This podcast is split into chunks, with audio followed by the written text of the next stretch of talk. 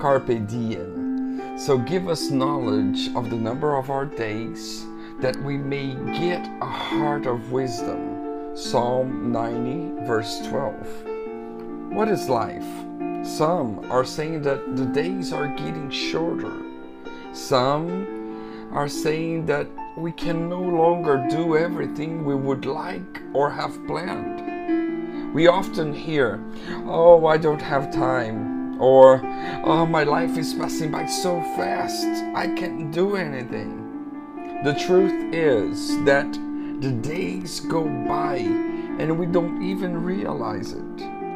The Bible contains many warnings about the brevity of life, and when we talk about this interesting topic, we need to mention the text of James 4, verses 13 through 15, which says, How foolish is it to say today or tomorrow? we will go into this town and be there for a year and do business there and get wealth when you are not certain of what will take place tomorrow.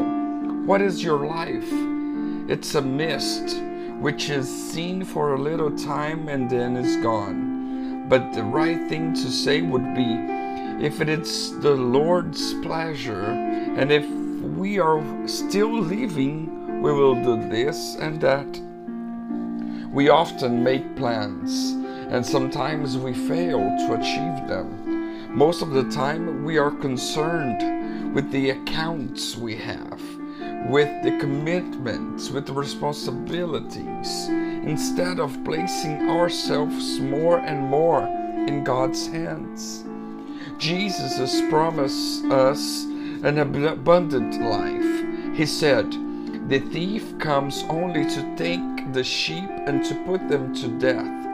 He comes for their destruction. I have come so that they will may have life and have it in greater measure. John 10:10. 10, 10. If Jesus has already promised that we that he never lied and that he is not mistaken, why do we enjoy don't we enjoy this life? Our savior jesus came to restore the quality and the potential of the human life. We need to take advantage of that.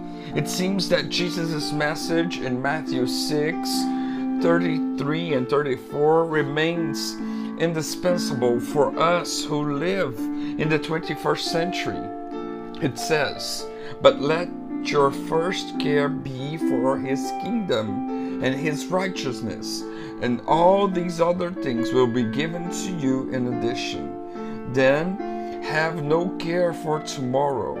Tomorrow will take care for itself. Take the trouble of the day as it comes. And what about Paul's words in Philippians 4 6? Have no cares but in everything with prayer and praise, put your requests before the Lord. Let us get ready to enjoy the life that God has for us. Let's put ourselves in His hands because we don't know how much time we have left. Let us remember Matthew 24 44. Be ready then for at a time which you have no doubt of the Son of Man will come. May God bless us. May He bless us and enable us to enjoy life well, to enjoy the days we have, to enjoy the minutes we have, to enjoy our family, friends, contacts, social network, to enjoy what He has placed in our hands. May God bless us.